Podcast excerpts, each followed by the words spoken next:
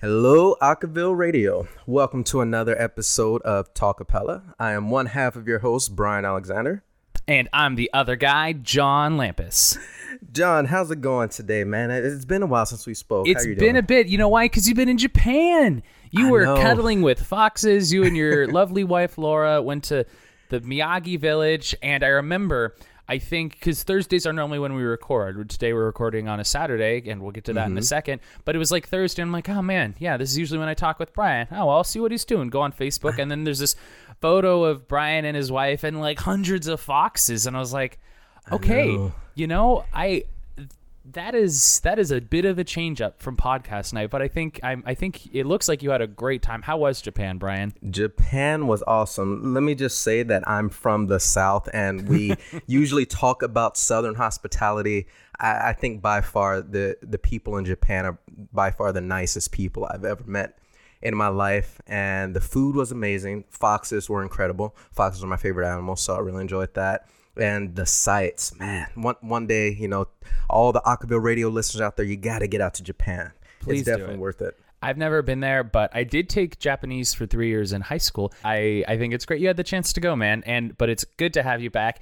And now we are going to continue with the international kind of tone we've set already, and we're going to mm-hmm. talk with Nicholas Girard today. Nick, how you doing, man? Hi guys, how are you?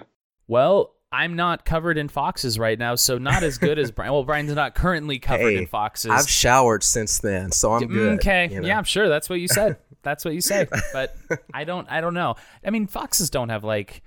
Do, can you get like fleas from foxes? Can humans even get fleas? I, I'm not sure, but you know they're still wild animals, so you can. I'm sure you can catch something. Okay, yeah, yeah, yeah. yeah. Okay, that's fair. Yeah. So I'm officially going to take this moment now to finish talking about foxes, and now we're going to talk about acapella because that's why we're here. But I just, I, I just really like foxes. Nick, everything going well with you? Yeah, yeah, everything's really good. Um, just got back from Australia almost a month ago, so everyone's jet lag is almost worn off. Wow, it Um, takes that Claire and our son was there, were there as well, so took a little time getting back into the swing of things, but we're just about there now. So yeah, everything's good. What took you to Australia? I was there with uh, a group, a British a cappella group called the Magnets that Oh. I'm the director for and the music director and um, also a performer for the Adelaide Fringe Festival. So we were there for five weeks performing at the. Adelaide Fringe, which is the Australian counterpart to the Edinburgh Fringe Festival, Oh, okay. Yes. Yes, which most familiar. people have heard of. So the Adelaide one is either the biggest or the second biggest, but runs e- essentially in partnership with the Edinburgh Fringe. So it's all sort of the the same folks running this kind of fringe thing that tours around the planet. Wow. Wow. Uh, So- Yeah, and I'm looking at our, our list here of uh, your what makeshift resume that I that we put together, and I'm just like, I, I Dude, didn't it's know so that. long. It's, It's so, so I'd long, and I'm like, I forgot even more details. So, my goodness. Just keep adding them all. Yeah, I I, mean the, the magnets is a new is a new-ish thing. I mean the the group itself has been around for nearly 25 years, and it started out as being the only sort of contemporary a cappella group in the UK.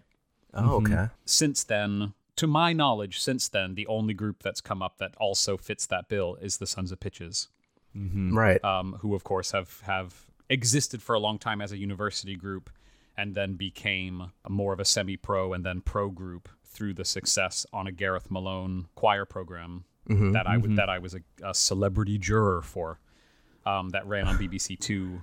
So, but I, those are the only real contemporary groups that exist in the UK on a, on a professional level. Obviously, there are like the Swingles and the King Singers and several other mm-hmm. groups of a choral. You know, we've heard of the Swingles. I've, I've yeah, heard of them. you might have heard of them. Yeah.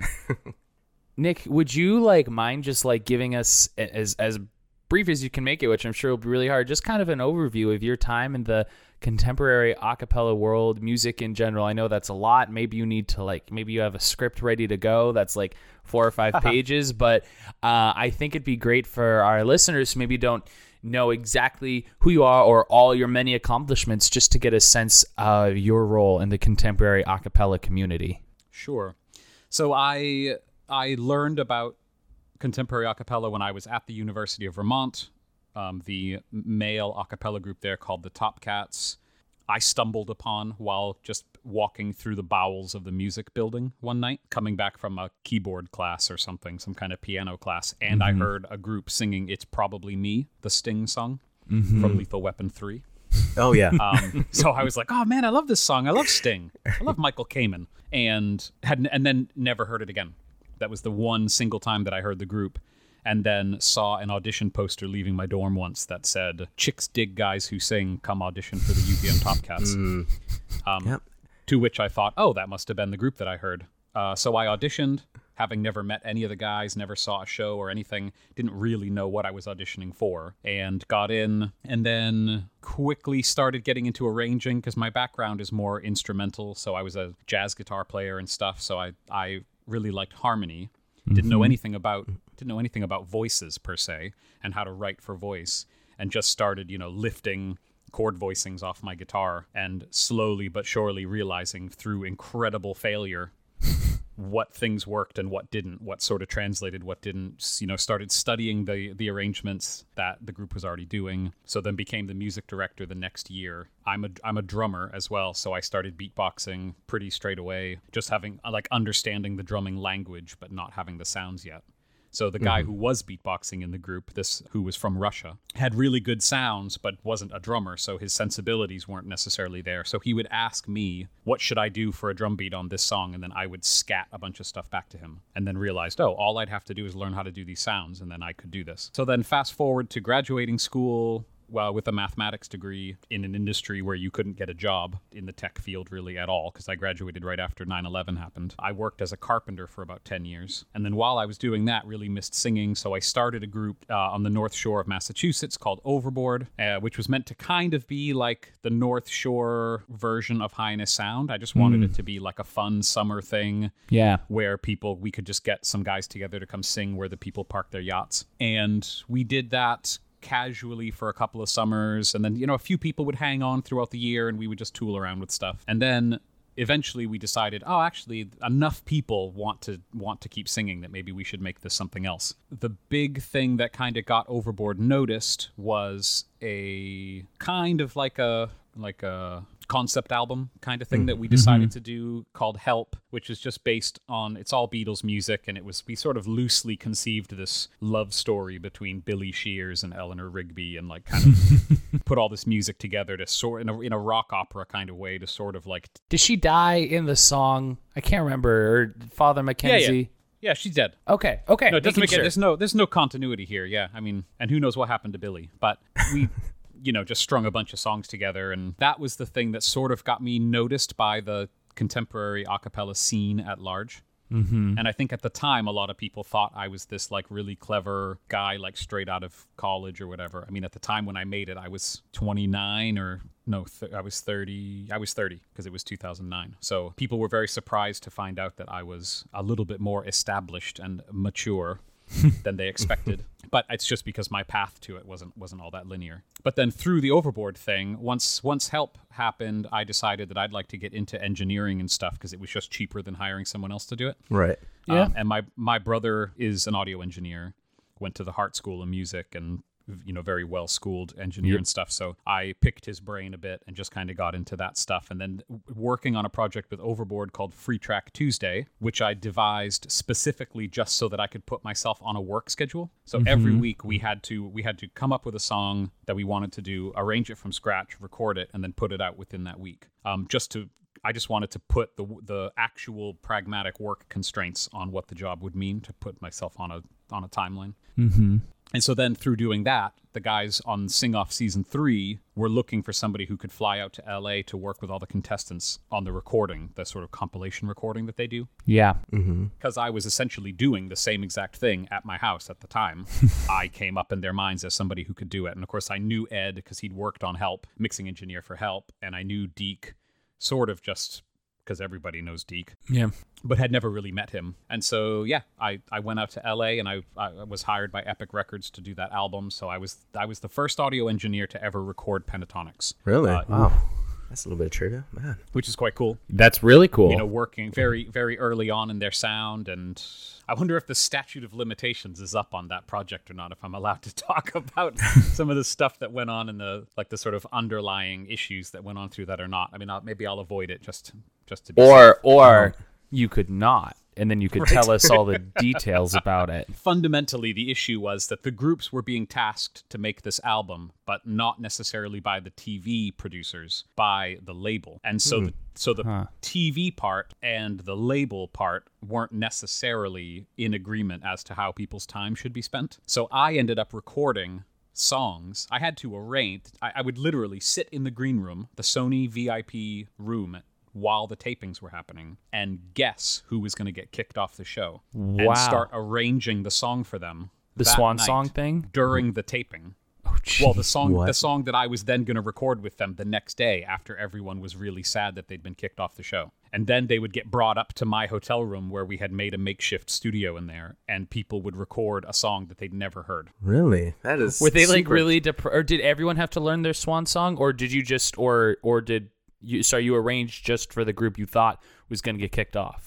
Yeah. Oh man. And I would I would confer with the arrangers and like what do you guys think who's who's looking who's looking really strong this week? I mean, I just need to know who I can rule out so that I can make an educated guess as to what things I should be working on during the taping so that I can be prepared when they show up in my room tomorrow morning.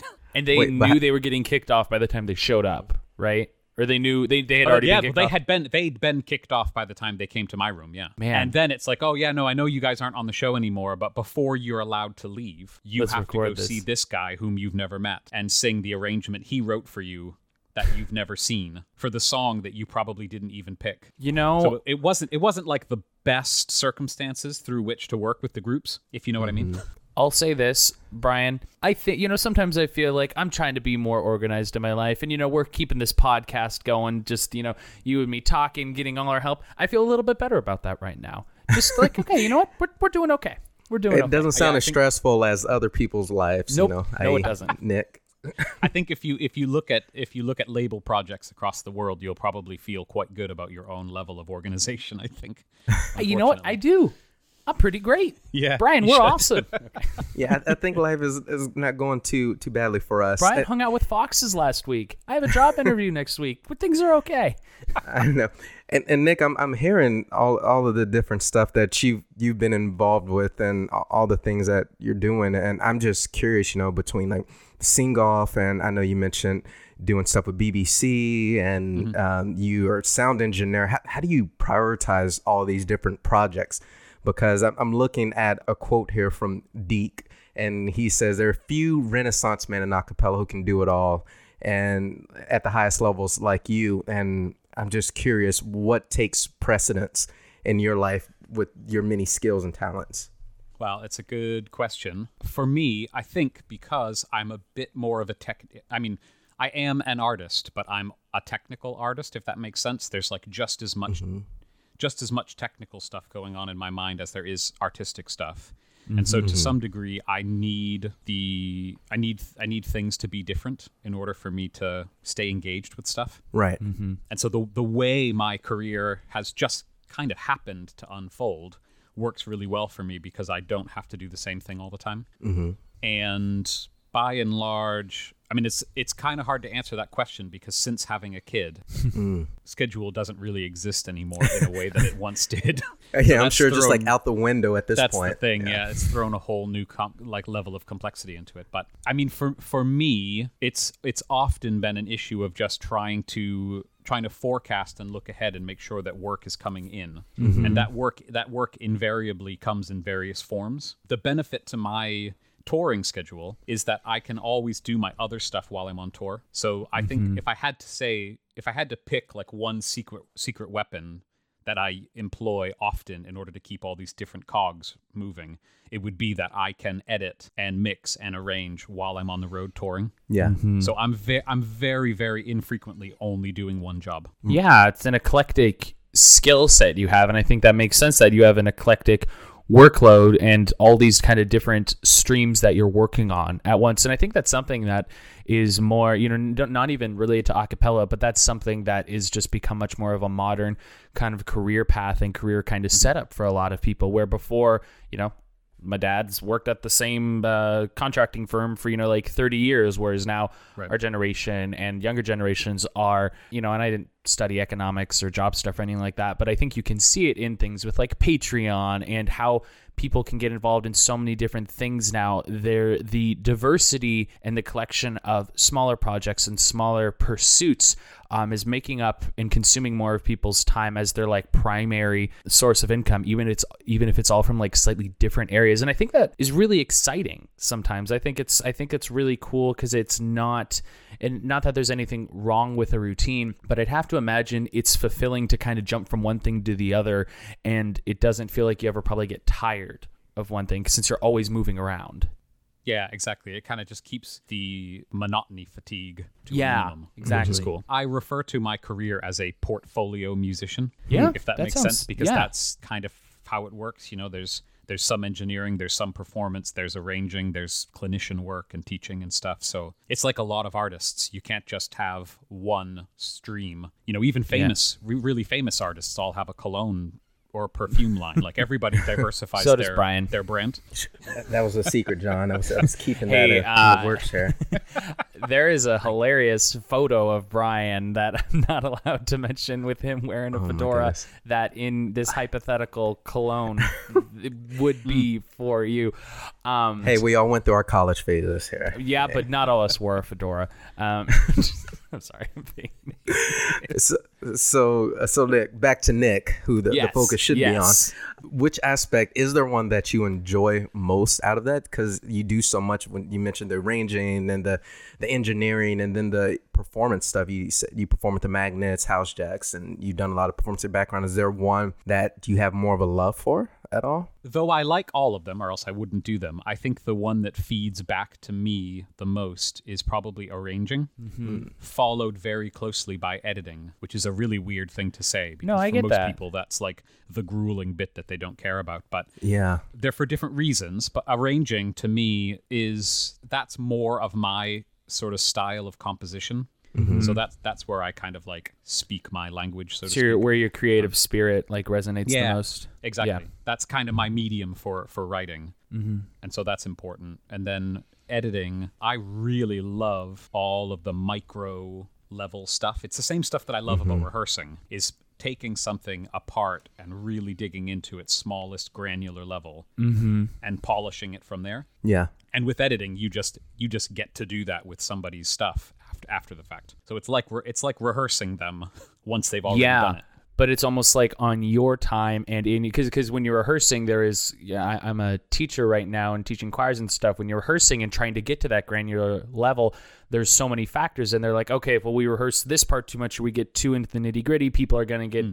bored and dissatisfied. And whereas when and I know it's a different kind of thing, but when I'm audio editing uh, podcasts, like it's all on my time and it's at my pace, so I can like get as nitty gritty as I want, and then also choose like how gritty I want to get. So you're like facilitating your own art form. I mean, obviously, a lot of people facilitate their own art form, but you're facilitating the pace and you're in control of that. Whereas with something like rehearsing or um, arra- even arranging, if you're like on a deadline or something, there's not. I mean, there's deadlines for editing, but there's not quite as much. I, I don't want to say control, but you just have more obligations to get things done in a certain way at a certain time. Whereas I think with editing, I definitely see what you're talking about. It's not something that resonates quite as much with me. I've always been more into performing or talk, like kind of talking like we do now, and punditry and whatnot. But that's I think editing is something in the acapella world that maybe you know, it, well, it's just not as glamorized as you know, obviously as mm-hmm. performing or even arranging. And arranging, I think, is getting more, you know, with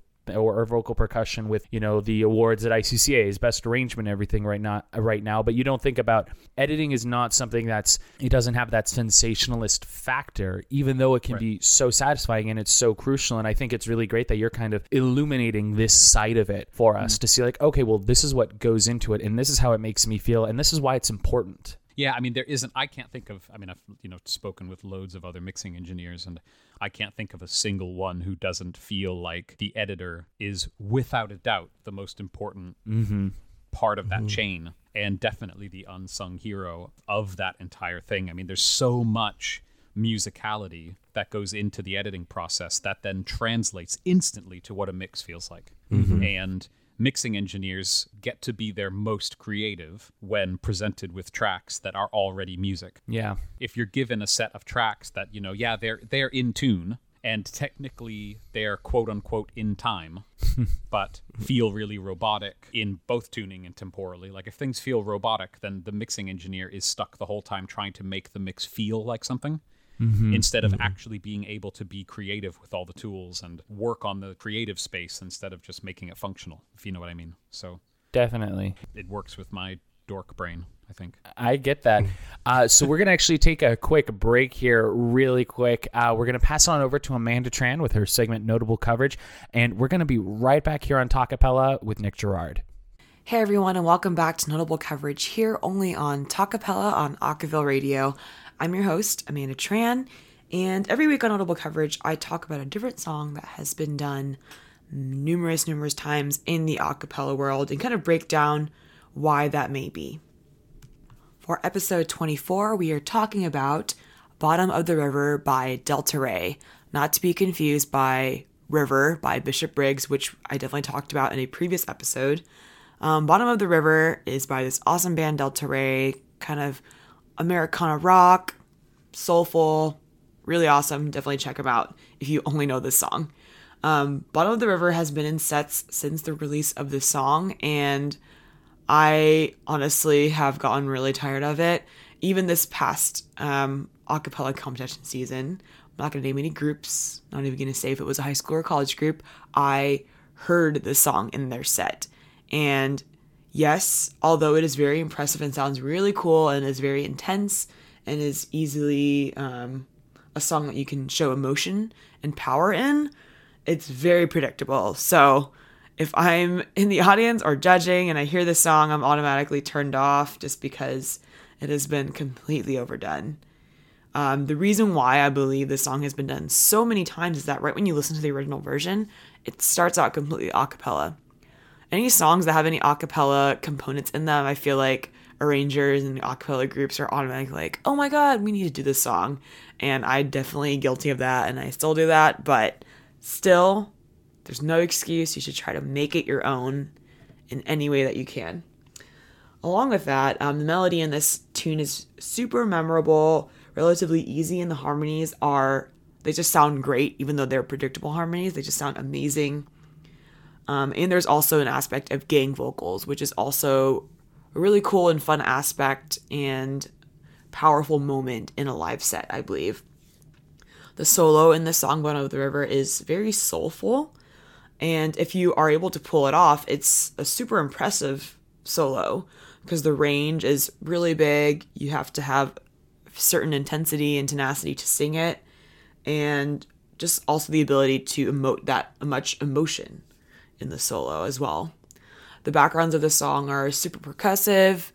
Um, there's like a lot of sound effects like chains, a lot of like really cool, intense drumming sounds, which definitely um, translates into stomping and clomping that you can a lot of groups have incorporated into their set which is really cool because um, for so long i feel like vocal percussion or just percussion of the rhythm section in general has been limited to vocal percussion um, but a lot of groups that are able to add in aspects of body percussion all that kind of stuff it's been really cool and unique um, and this song definitely calls for that it's kind of just already built in so I think that's a lot, reason, big reason why a lot of the groups are doing this song. And on that note, the stomping and clapping and body percussion definitely adds a huge aspect to the group's choreography and visual effectiveness. And I feel like stomping, clapping, etc. is not really done a lot. And so anytime a group adds it into their set, it's just really cool and fresh. Um, so I love that aspect, but please do it in a different song. Bottom of the River is an amazing song, but at this point, every single version that I've heard has been completely the same. And I don't know, I feel like it detracts from your group's ability to perform a competitive set if you're just doing a song that is predictable. All that being said, here's an incredible version of my vocal rush. You'll probably remember them on Sing Off on season four, I believe. Or if you're just like super into the acapella world like I am and just know a whole bunch of useless acapella information, you will remember Vocal Rush. They're an incredible high school group that is amazing every single year. Um, so yeah, this is their version of Bottom of the River. Oh, baby, down, down. If you get sleep or if you get gonna call in the morning, baby. Check your cupboard for your daddy's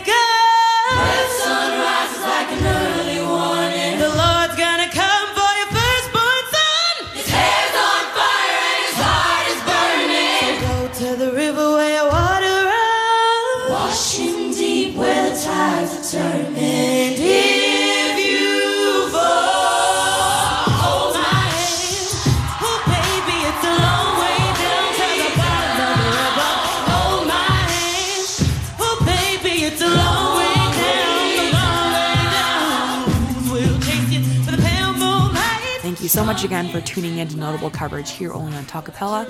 I'm your host, Amanda Tran.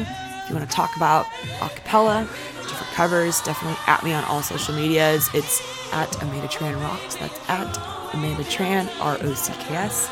And I'll talk to you later. Bye.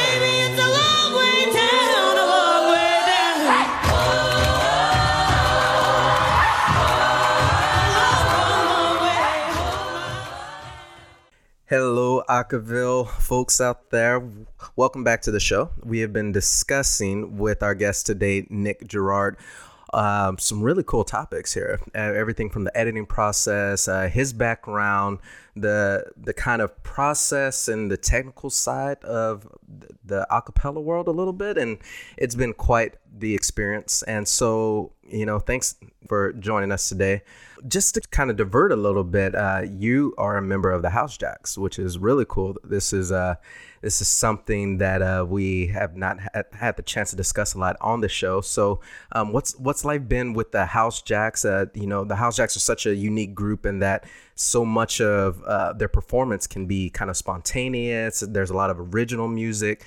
There's a high level of artistry going on. Talk to us a little bit about your involvement with the House Jacks and that that creative process with the group. Well, the House Jacks, I think, without a doubt, the House Jacks has been the greatest thing to happen to my career for so many different reasons. I mean, first of all, it's the first, aside from rock Rockapella, which I knew about as a little kid watching Where in the World is Carmen Sandiego, Same here. The House Jacks was the first professional a cappella group that I ever knew existed. Hmm. And like the first time I listened to Kashmir, that just absolutely blew my mind. I mean, that was my that was my music growing up in the first place, the classic rock thing. And as a guitarist and a drummer, like that was my jam. Mm-hmm. And then hearing that and Andrew Chaikin's ridiculous performance as a mm-hmm. vocal percussionist, I mean that that took the whole thing to another level for me. Yeah. And so then when I got in the group, which was right off of working on the sing off, because I'd been working with Austin writing a lot of the, the cue and bumper music. So he was writing all this stuff, and then I was mixing it all in the hotel room in between doing all my other work. Busy, man. you know, it was busy, busy place, yeah.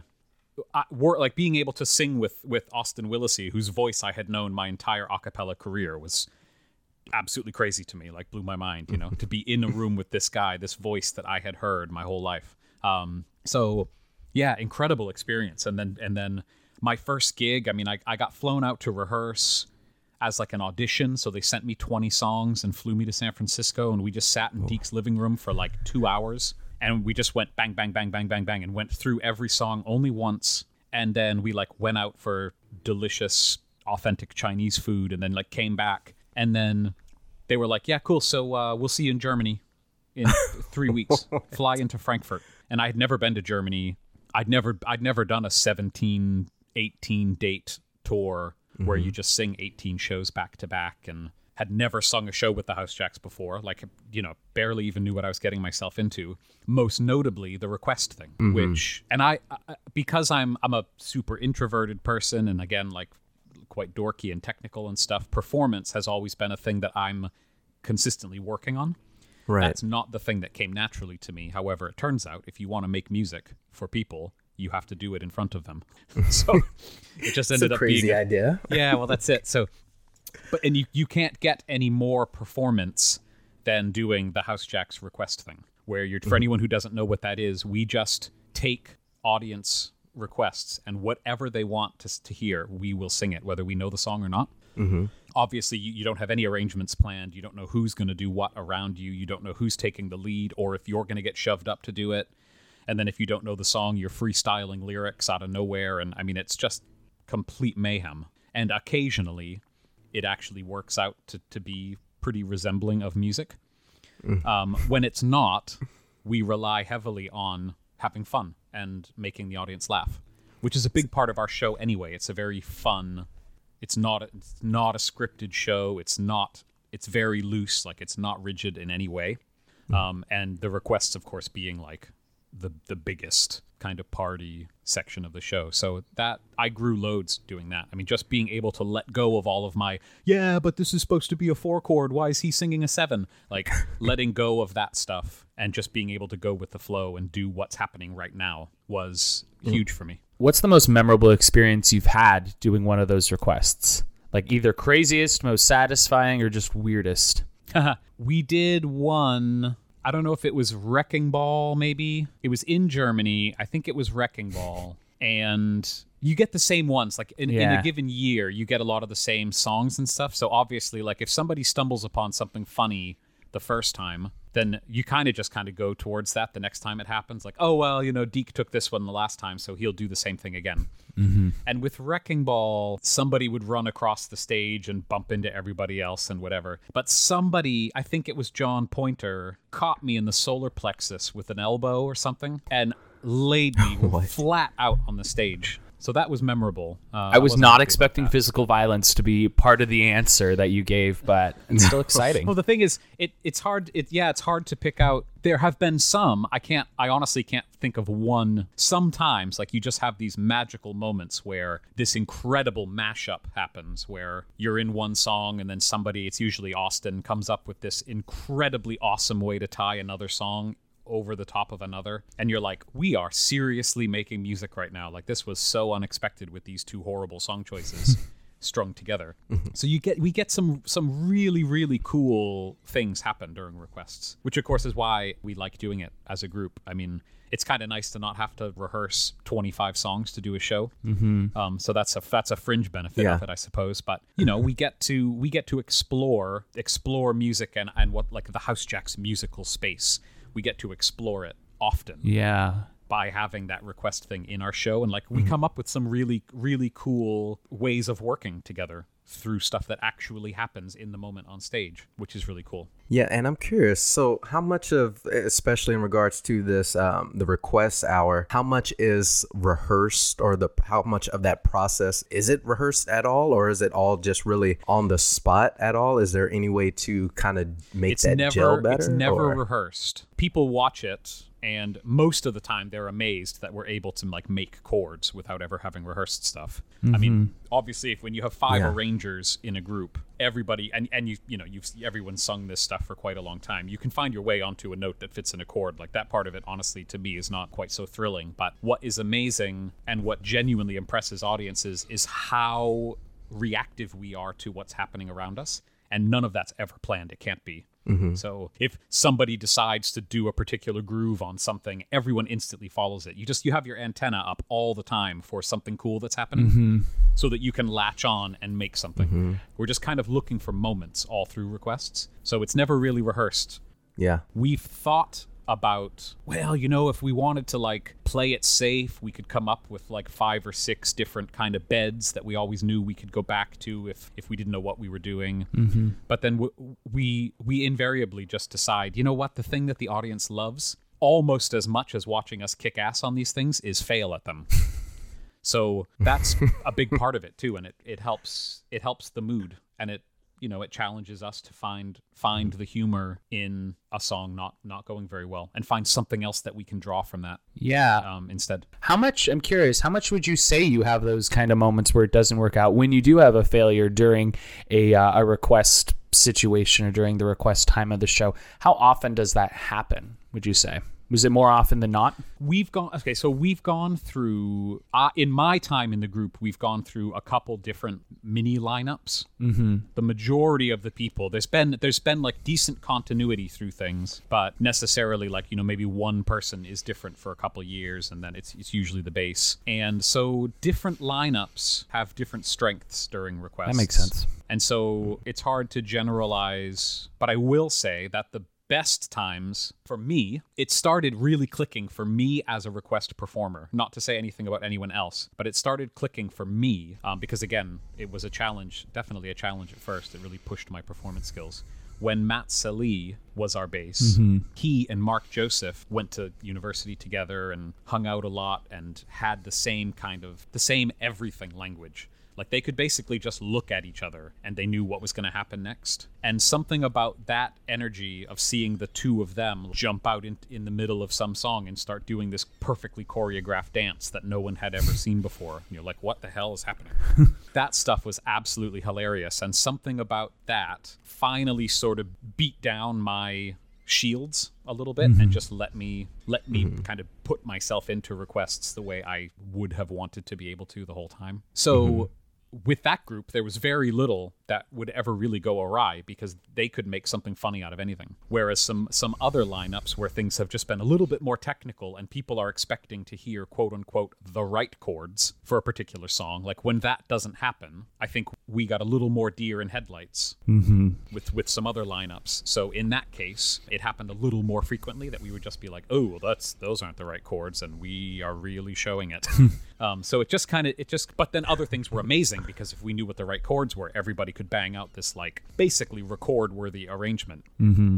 Right, right. You know what I mean? So it's like there were strengths and weaknesses to both both things, and it just has to do with the lineup. Yeah. Yeah, and it's it's it's very interesting that uh, this process that you're discussing with the the house jacks. I really wish a lot of other acapella singers had this kind of experience. It seems like we're we're all kind of more organized and go by the book kind of thing. Whereas the house jacks, they they do this really cool inventive take on music that just really lends itself to the whole performance as a whole. And I'm, I'm curious with your time with the House Jacks, has with the the creativity that you guys have infused into your shows and your performances, has that mm. influenced other areas or other work that you've done with other groups? Has that changed kind of this this mm. process driven mindset that I'm I'm kind of picking up? You know what it's done for me the you? most, and I figured this out probably my second Germany tour. The audience is there to actually watch you do the thing that you're doing. Mm-hmm. That blew my mind. As somebody who's not a mm-hmm. natural performer, it was like, mm. wait, you you want to see me do this thing, and then you want you want to talk to me afterwards about it, and like recognizing the relationship that you are creating throughout the course of your show with your audience, recognizing that that exists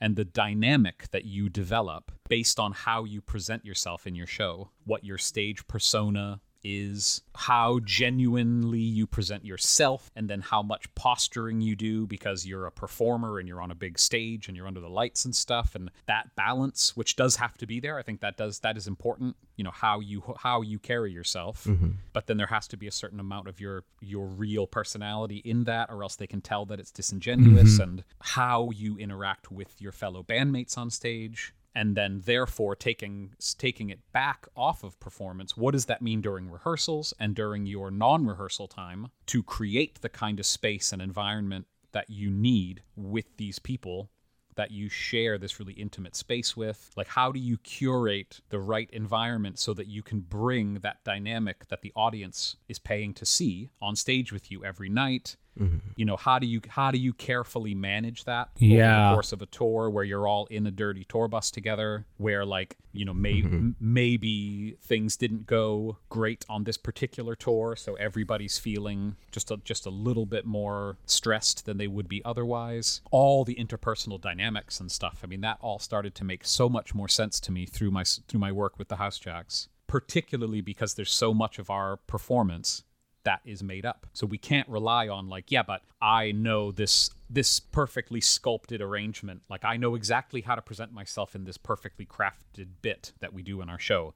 So I can turn off and just present that thing. I can act my way through this because it's so well crafted. We mm-hmm. don't have that space for quite a lot of our show. And so you can't fall back on that in the way that you could necessarily in a different mm-hmm. kind of performance dynamic. It really made all of that stuff quite clear to me. And so obviously that informs my decisions through everything. I mean, it informs arranging choices I make. You know, oh, well, I could do this, but the audience is going to know that I'm, you know, full of crap.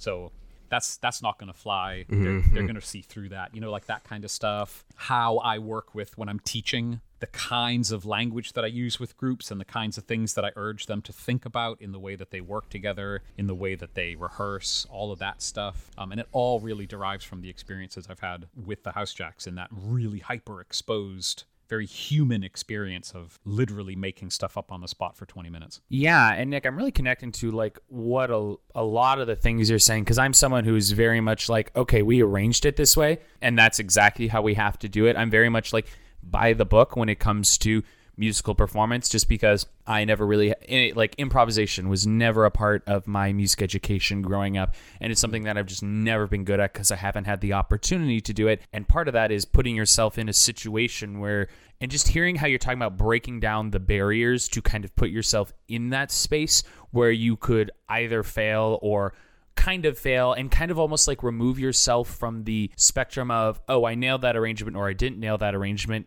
and into this more amorphous kind of like well that was good in this context but it could have been better in this context and just like almost removing the kind of scale you place on yourself when you're so used to focusing on this is the very specific product that we are creating for this moment and allowing yourself to evolve beyond that in pursuit of something not only um, more spontaneous, but even potentially more like true and heartfelt and powerful, I think mm-hmm. is really, really cool and, and is definitely striking a chord with me because as a music educator, it's very easy to go with, okay, no, you are learning this and this and this by the book. And to make, and especially as a choir director, to make the music making you do more of reproduction than actual creation and generation mm-hmm. and creating new ideas. And the fact that it's in this space, you, what you said, like curating, you are actively trying to create not only music, but a space for those ideas to be created. I think is just something that I think a lot of music educators are really trying to strive now to put into their programs. And I think is really important for the whole a cappella community. I, I really like that we're kind of pulling the curtain back here and just hearing about how these spaces are created because I think those are things that more a cappella groups should try to create, more spaces they should actively try to engender for the sake of, yes, it's great to sing something really well that you have written and like worked on to like, you know, dotted your I almost said dotted your T's and striked your eyes, mm. but dotted your eyes and, and, and whatever. It's so cool to hear about how actively you pursue not just again creating a great arrangement, but creating a space where all this originality and heartfelt performances and like these really honest expressions can come through. And I think it's something more groups should. I don't think they're afraid of doing it, but I think they just need more permission to pursue it. And uh, I really appreciate how much you just kind of shared with us about that process. And I think it's really valuable for everyone to hear. Yeah, and that's and and one other element to it that I think is worth mentioning, and particularly because you mentioned sort of the, pedago- the pedagogical side of things, is the discipline of, of learning how to execute something correctly mm-hmm. is really important. I mean, so I, I have a martial arts mm-hmm. background, and you train in martial arts. I mean, I started training when I was five, and you you do that so that your body knows how to react to something when it's under stress. Mm-hmm. It's kind mm-hmm. of you know learning your rehearsal skills and ensemble skills and all that stuff is really important and it's kind of your musical martial arts training in the Yeah. sense that when you're when you're in the middle of requests and you know the when you're in the middle of requests and stuff is hitting the fan your muscle memory can kick in mm-hmm. and provide you some type of foundation upon which to stand.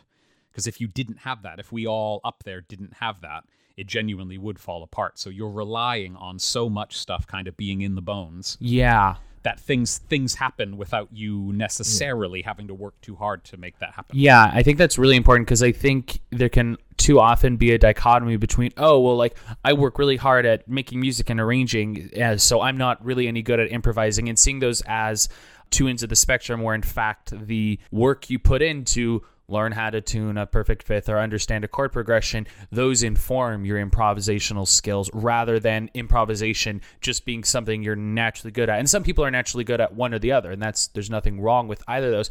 But that frames it so well that it's not just, well, you need to get up there and be willing to improv more. You do, but recognize that to be able to do that, you have to put in the work to create those, like you said, that muscle memory for those skills to develop as an improviser and as a performer. That's that's really great. Yeah, it's all it's all symbiotic. I mean, they all feed into each other. Mm-hmm. So you have to if you if you're great at one thing and not as great at the other, work on the other thing and understand how they feed back into each Yeah. other. And you know, it's all it's all connected. So Yeah, it's kind of cool. This kind of concept of almost like I don't know the way my mind pictures it, kind of retraining yourself. Because for me personally, I kind of did the opposite. I'm like I came in as one who hmm. did a lot of improv before I got my technical side of music, and then as I kept progressing through the years, is when I started picking up the technical stuff. And just hearing your words on it, Nick, at the end of the day, you know, it, it comes back to that audience, kind of almost audience satisfaction a little bit. And I feel like that's where a lot more people need to kind of have their focus in the sense that, hey, it's it's just not self-pleasing at the end of the day. It has to be about the art and what what's going to be receptive by the audience and that connection that both of you guys are talking about.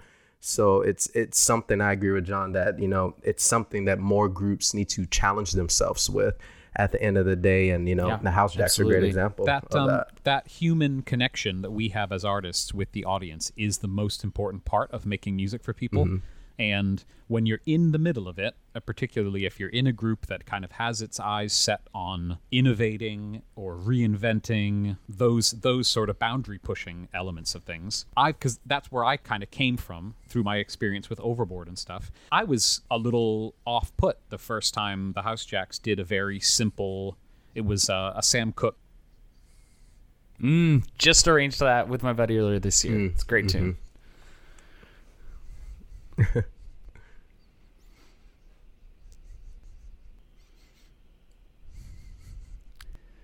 yeah, it's it's a really simple progression. Mm-hmm. Mm-hmm. Yeah.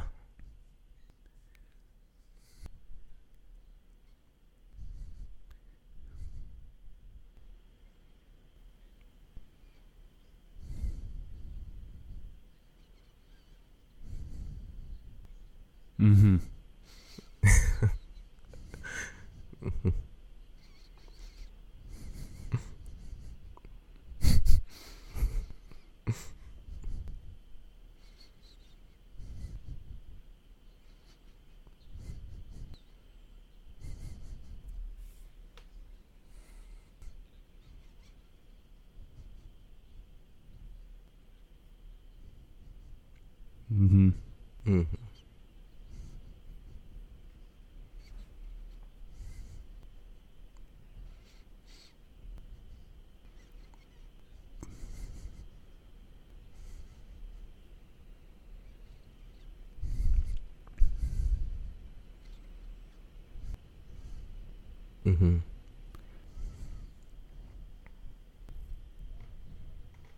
feel like I just watched the like concluding scene of like an hour long drama that just took everything that everyone was talking about and just wrapped it up perfectly in a bow and just was like that was the message of the episode.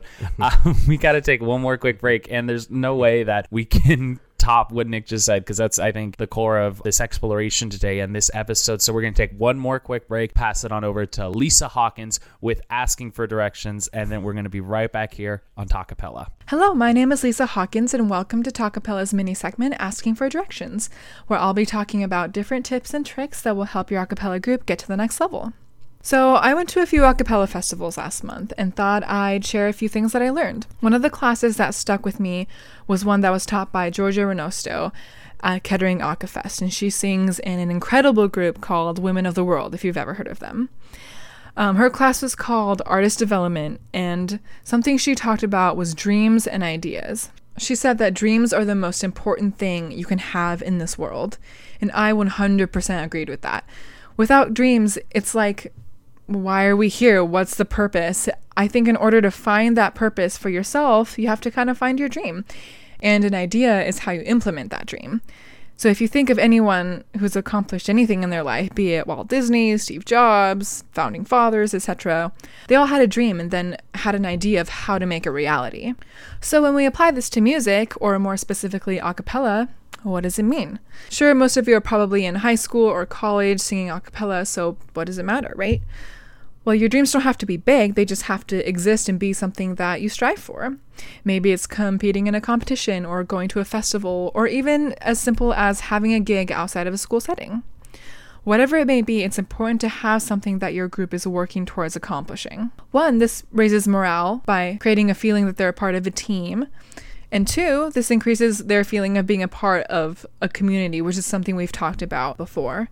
And there's a bond that comes with accomplishing goals with the team. And this team aspect kind of brings me to my next point. In order to be successful, you must surround yourself with a good team. For a cappella groups, that may mean having an MD, an arranger, a social media person, a business manager, etc. And not only is this the best way to specialize and be efficient, but it truly becomes a team effort as opposed to one person kind of dragging the cause along, which is something I did and I wish I'd realized sooner how it, how much it raises morale when there are multiple people contributing to the cause. Besides, the more people you have, the better your idea is going to be on how to make your dreams happen. And depending on the nature of your dream, you may have different roles and divisions of labor, but never forget that a cappella is not possible without other people around you because we're so used to kind of seeing ourselves as a unit, and it's true. I but I think we have to kind of start looking ourselves looking at ourselves more of like as a sports team. Like every member has something to offer. Because at the end of the day, you can have the best marketing in the world, but you won't last unless you're good at your craft. And your craft is your sound, which is made possible by your team. So maybe next time get your team together and think about what your next step is, what your next dream is, and ideas on how to implement that and make that happen. So that is it for this week. But if you have any specific questions, I would love to hear them. You can post them on Acaville's social media sites, or you can reach out to me personally on Facebook or Instagram. You can follow me at lisa.yoda. Again, my name is Lisa Hawkins, and thanks for joining me on this week's mini segment of Asking for Directions. Hello, Acaville Radio. Uh, we are back on Talkapella, and what an episode it has been today. What an episode indeed. I know. I feel like philosophy and acapella have kind of converged at a, a certain intersection with today's episode because it's been that eye opening, that mesmerizing with the conversation we've had today with Nick. So thank you so much, Nick, for joining us. Yeah. With our final segment, of course, we have a tradition around here where we always ask our guests to impart some advice upon the acapella community, anything that they're feeling, uh, what they should be thinking about, what they might want to improve on, whatever is on their mind, pretty much. So, Nick, if you could offer a piece of advice to the acapella world or to one particular person, It's no one's ever before, gonna do it. uh, but one day we're gonna have someone come in saying my piece of advice after, especially after like a real long, heartfelt episode. They're gonna be like, my piece of advice is that Danny needs to learn his part, and then we just drop the mic, and that's gonna be it. I want it to happen. I don't think it ever will, but maybe one day. one day we can Yeah. keep hoping. But uh, Nick, what what advice would you give the the listeners out there? 啊。In so the the contemporary a cappella scene has changed a lot since I was in it. Like that, well, I should say the specifically the collegiate a cappella scene has changed a lot since I was in it. But generally speaking, so many more people know what what this genre is now than they did ten years ago. And I think one thing that I would recommend for groups of of any age, scholastic or otherwise, is to focus on the things that make you happy and the things that feel genuine to you and your group. Because nowadays, there are actual markers that you can look at and go, oh, I'd like us to be more like this. Mm-hmm. I'd like us to be making music that sounds more like that. It's easier to see. There's, I think there are more measuring sticks out there now Yeah. than there ever were before. And the stuff that genuinely resonates with an audience and the stuff that actually innovates does not come out of trying to place yourself on a measuring stick. It comes out of places of honesty. And that's because it's singing is such a human, intimate thing.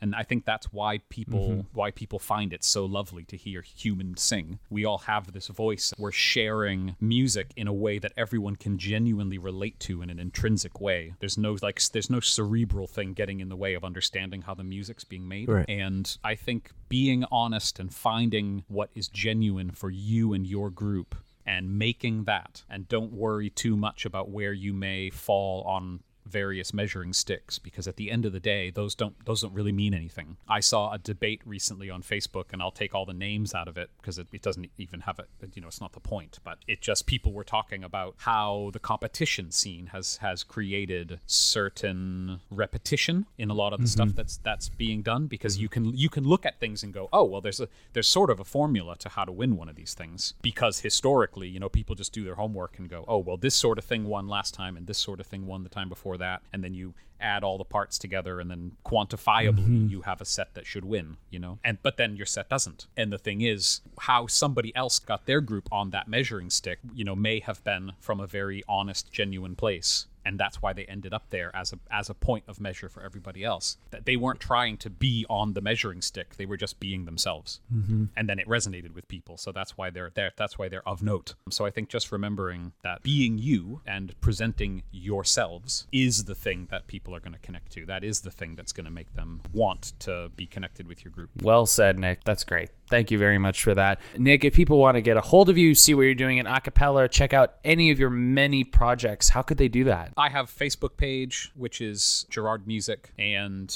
uh, I have a website, nickgirard.com. I'm old.